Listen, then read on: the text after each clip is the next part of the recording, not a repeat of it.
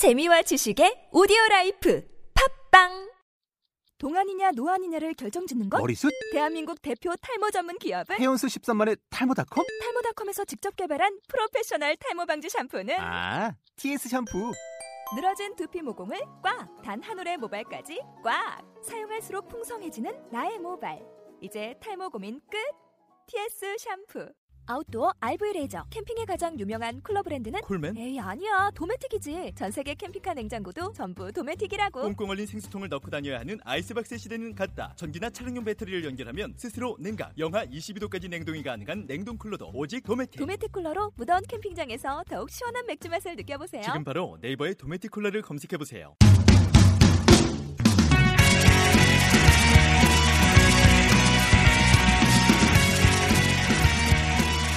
한 PD의 갈아마신 헬스인포 16회 시작하겠습니다. 안녕하세요. 갈아마신 헬스인포의 한 PD입니다. 안녕하세요. 가라마시 헬스인포의 로베르토입니다. 네.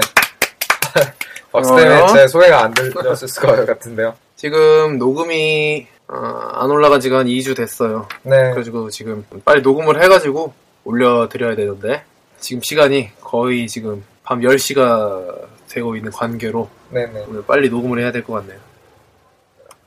어, 지금 지나가는 오토바이 소리가 녹음이 될지도 모르겠는데 네. 저희 원래 있던 마이크가 기능 고장이 나가지고 아, 네네. 그래서 지금 네. 이어폰 마이크로 하고 있기 때문에 과연 좋은 음질로 여러분들께 보여줄 수 있을지 그 약간 걱정이 됩니다. 네. 그리고 뭐, 지나가는 소리도 좀 들리고 해서 약간 노천 카페 스타일로 네, 이제 가을도 됐고 네. 날씨도 되게 좋아졌기 때문에 네. 네, 이게 이런, 이런 스타일로 한번 네, 해보면 좋을 것 같고요. 또 영화 비긴 어게인 보면은 예, 예. 이렇게 이 바깥 소리까지 같이 앨범에 녹음을 하잖아요. 나, 안 보셨나? 저는, 저는 아직 안, 네. 안 봤어요. 비긴 어게인도 꽤 흥행을 했기 때문에 네네. 저희 방송도 그 흐름에 맞춰서 네. 뭐 이렇게 해도 괜찮을 것 같아요. 네. 자, 어, 그동안 어떻게 지내셨는지 네. 어, 아주 할 말이 많으실 것 같은데. 일단 네 저는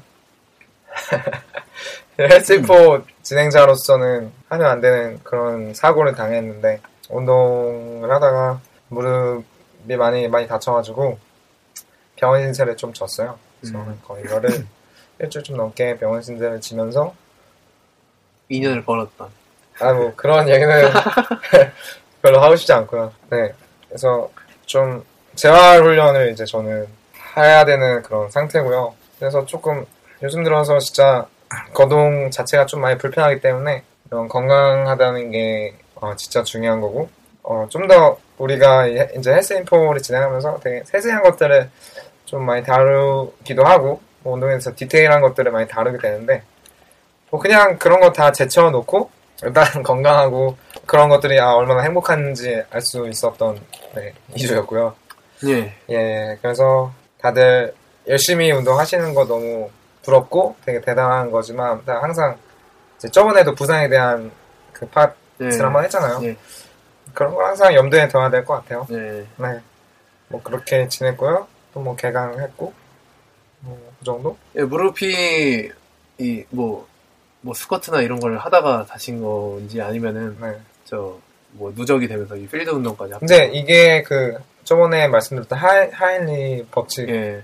그게 딱 저에 해당되더라고요. 그러니까 어, 이게 계속 징후가 있었어요, 사실. 뭐, 큰 징후도 몇 번 있었고, 그런 필드 운동을 하면서. 네. 근데 이제 그거를 저는 그 나름의 재활이라고 생각을 하고, 뭐, 스쿼트나 이런 하체나 무릎을 강화시키는 운동을 저 나름대로 하려고 그랬는데, 그걸 하면서 같이 다른 운동을 병행하다 보니까 계속 이제 안 좋아진 거죠. 그러다가 이번에 또 크게 한리 법칙이 정확히 저- 적용되면서, 그렇군요. 원래 저기 1 아니다 몇 회였나 아무튼 저기 얘기할 때 네네네. 어, 그때 제가 이 군복을 입고 있었고 예.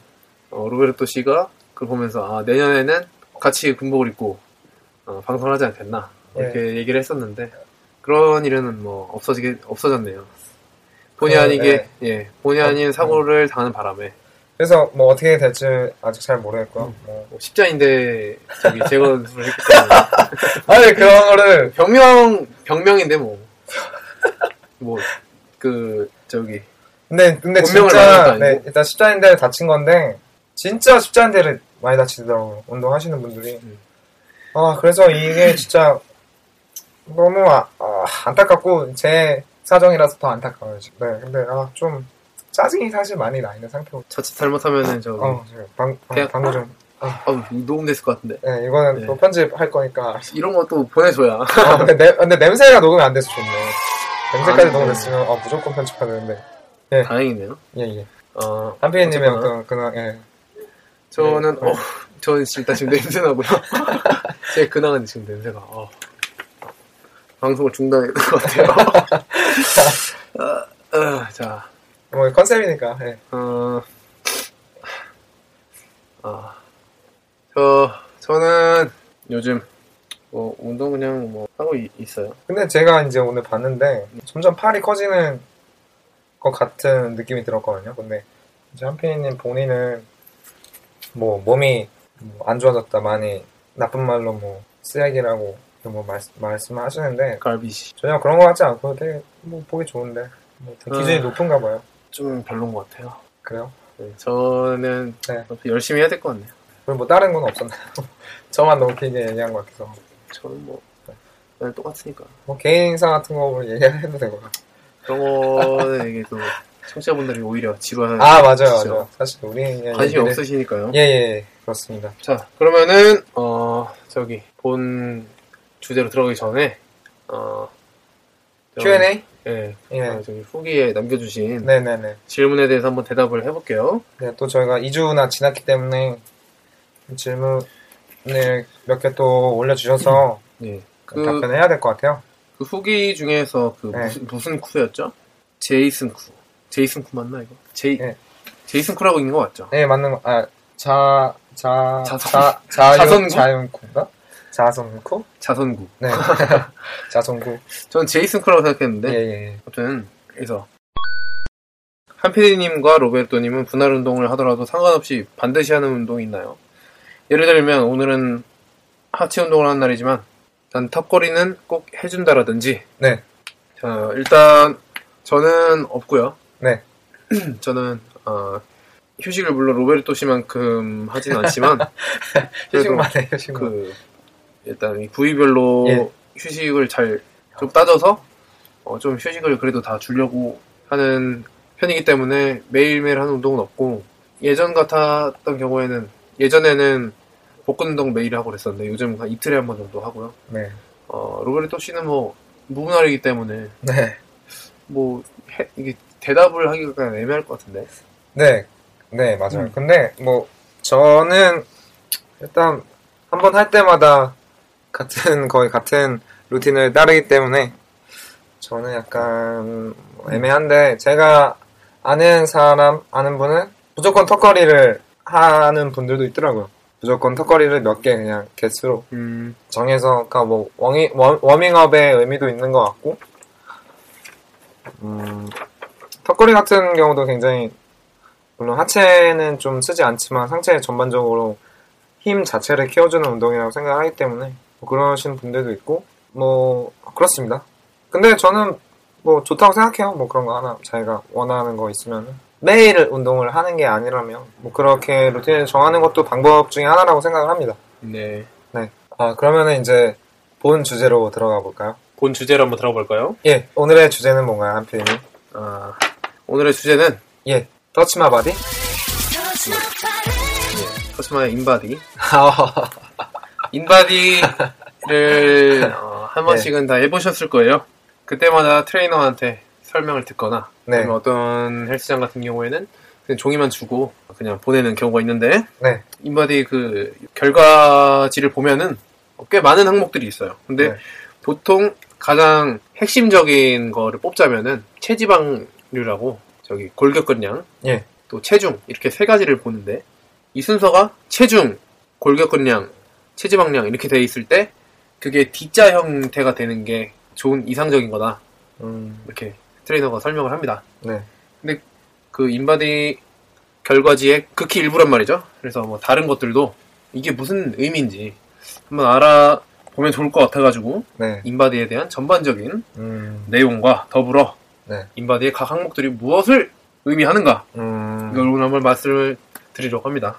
사실 한 번씩 헬스장을 등록하면은 자기 몸 상태를 체크하기 위해서 한 번씩은 다 해보셨을 거라고 생각을 하는데 그렇게 어, 면밀히 분석하는 경우는 많- 많이 없는 것 같더라고요.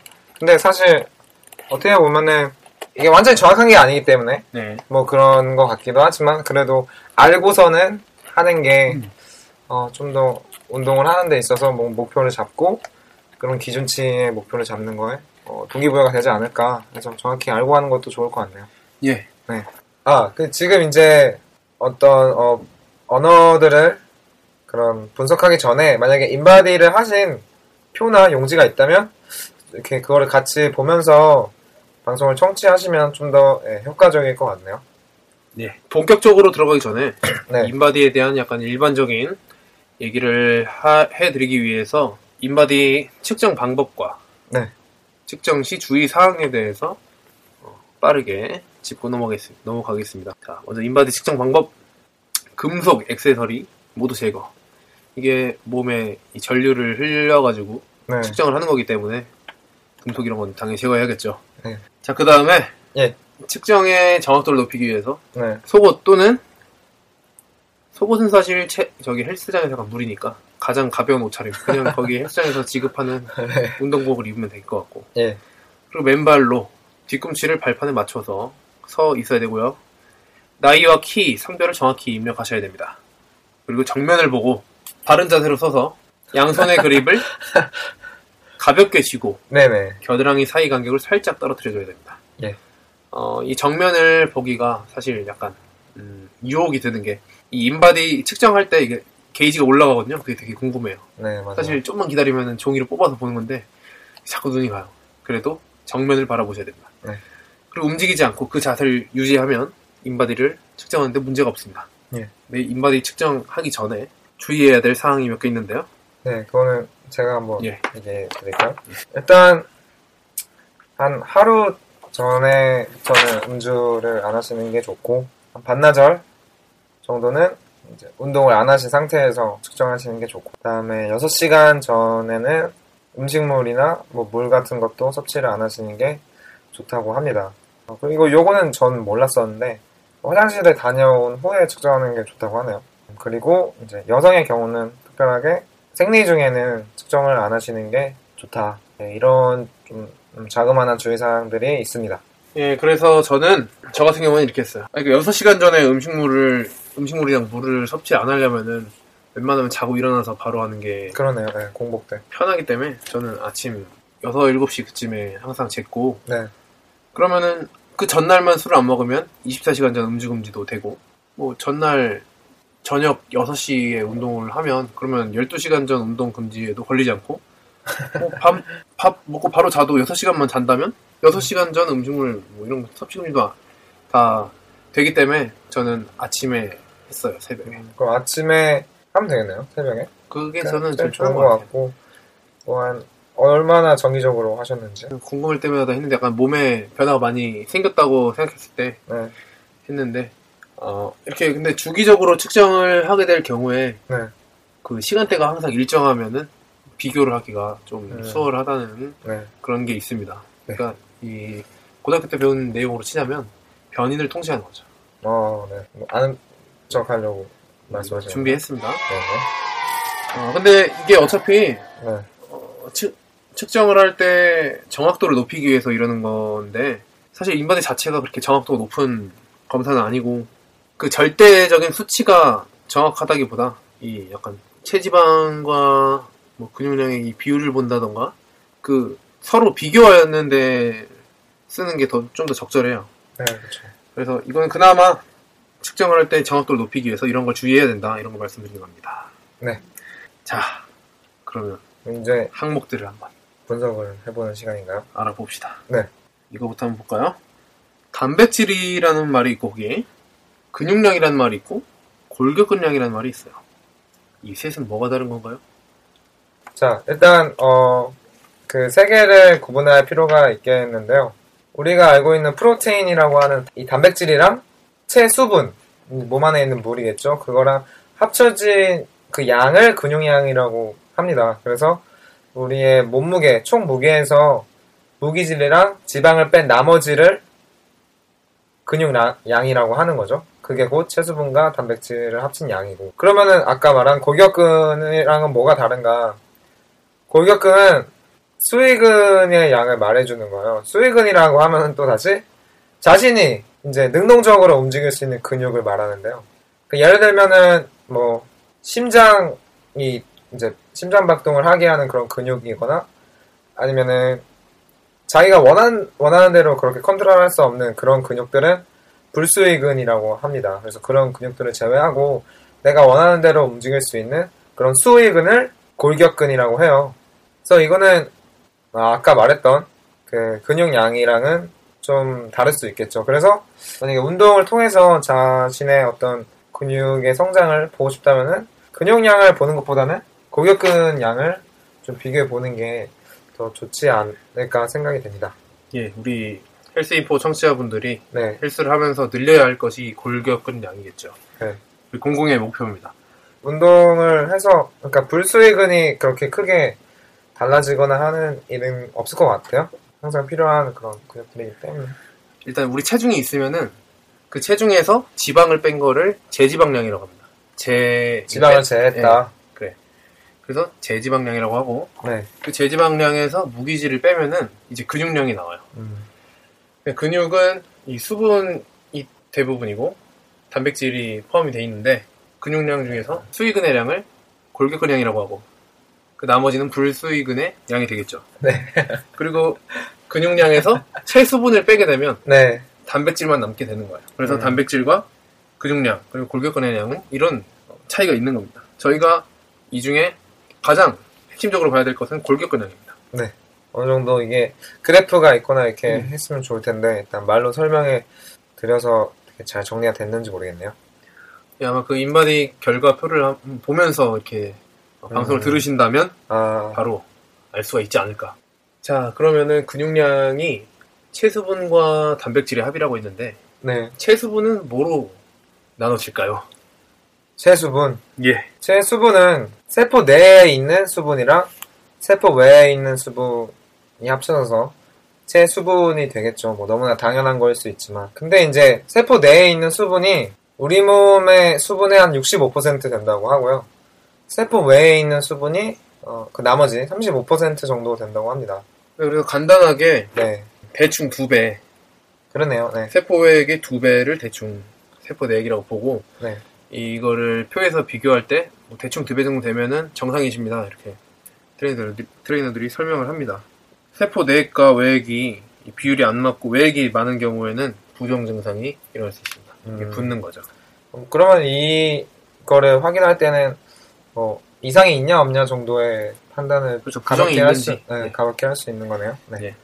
근데 거의 아마 정상으로 나올 거예요. 밥을 먹고 바로 재거나 이러지 않는 이상. 음. 그 다음에 뭐 무기질은 뭐 잠깐 짚고 넘어가면은 뭐, 뭐 물론 무- 무기질 하면은 뭐 칼슘 뭐 이런 거죠. 미네랄. 예, 미네랄. 예. 네. 뼈, 치아, 체세포 안의 무기질의 양을 다 측정한 건데 뭐 얼마 안 돼요.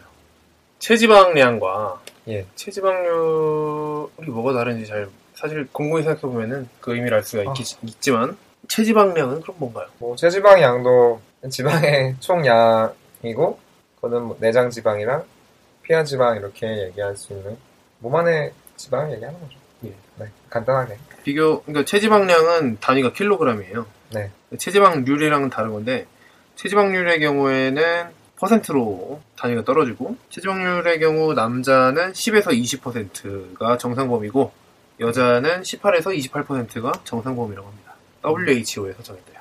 어, 공신력이 있죠. 네. 그럼 이제 예. 이런 용어들은 알았으니 예. 실제로 인바디 표를 뽑아서 보는 이제 분들은 아마 비만도가 어느 정도인지 예, 알고 싶거나 내 몸의 상태를 알고 싶어서 뽑은 거잖아요. 예.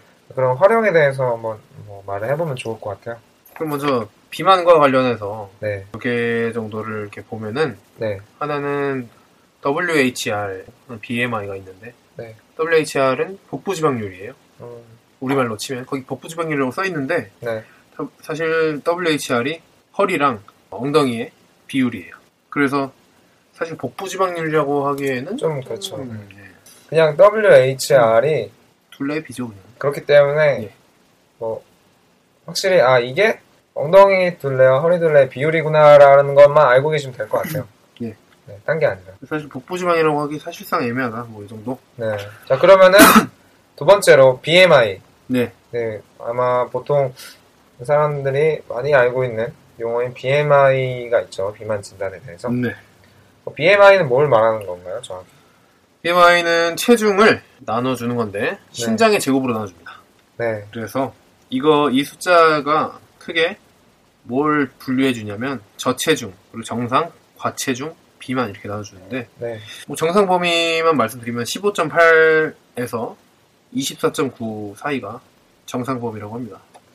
네. 이것도 저는 옛날에는 BMI가 네. 비만을 진단하는 거니까 네. 지방이 높고 보통 사람들이 얘기하는 뚱뚱한 그런 사람들이 BMI가 높다라고 알고 있었어요. 근데 네. 그 사실 그게 아니라 그냥 신장이랑 체중의 비율을 네. 정하는 거기 때문에 덩치가 크냐 작냐 뭐 얘기. 네, 그 정도의 얘기입니다. 그 아까 말, 말했던 WHR이 복부 지방률이라고 하지만 그냥 엉덩이 둘레랑 허리 둘레의 비율을 말하는 거고 BMI는 신장이랑 체중의 비율을 말하는 거 정도를 알고 있으면 될 것 같아요.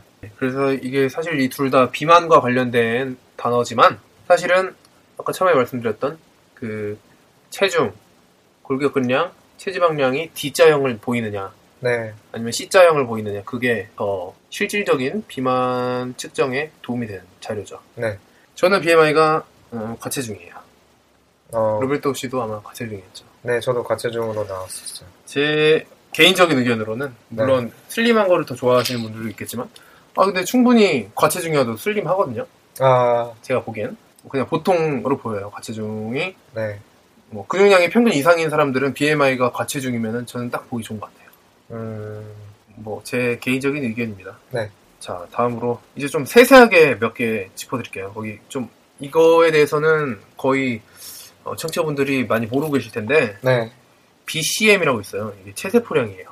음. 이거는 아, 그, 그거를 full name을 그냥 다 말하면 좋을 것 같은데 BCM은 body cell mass. 예, 네, body cell mass. 그래서 이 체세포량인데 이거는 어, 대사가 얼마나 잘 되고 있는지 알 수가 있다네요. 그렇다고 하고요. 네. BMR 이 기초대사량입니다. 네, 기초대사량 이거 뭐 다들 아실 텐데 기초대사량이 높으면은 어, 말 그대로 가만히 있어도 그 정도의 에너지를 소비하게 되는 거죠. 네. 이거 보통 몸무게랑 근육량이 많이 되는 분은 다른 분들에 비해서 높은 기초대사량을 가지게 됩니다. 뭐 사전적인 의미를 말하자면 정상적인 신체 기능과 항상성 등 생명 유지를 위해 필요한 최소한의 에너지 이걸 기초대사량이라고 합니다. 그 인바디 결과표를 보면은 맨 아래쪽에 AC하고 AMC가 있어요. AC는 팔 전체의 둘레를 말하고요. 네. AMC는 여기서 AC에서 M이 추가됐잖아요. M이 머슬이에요, 머슬. 음. 그래서 팔 근육의 둘레를 말합니다. 물론 팔 이 상완 쪽을 의미하는 거고요. 이 차이를 보면은 대충 지방의 양을 유추할 수 있겠죠. 네, 뭐 이 정도로 좀 음, 용어나 시- 실질적인 활용 방법에 대해서 한번 얘기를 해봤습니다. 근데 여기서 뽑아 먹을 정보는 간단하게 말하면 뭐가 될까요? 다 뽑아 먹을만 하지 않나요? 뭐 크- 크게 어려운 내용은 없었던 것 같아요. 그래서 아, 사실 뭐 이 정도만 알아도 인바디 결과를 스스로 네. 해석할 수가 있는 능력이 되는 거고 네, 그리고 뭐 남들이 물어본다 해도 아는 척할 수 있는 그 정도 수준이 되기 때문에 이 정도면은 괜찮은 지식이 되지 않을까. 저는 네. 그렇게 생각합니다. 인바디에 너무 뭐 목매는 거 좋지 않고 운동을 하면서 가볍게 계속해서 내 몸을 측정한다는 느낌으로 그 정도로만 하시면 될 것 같고요.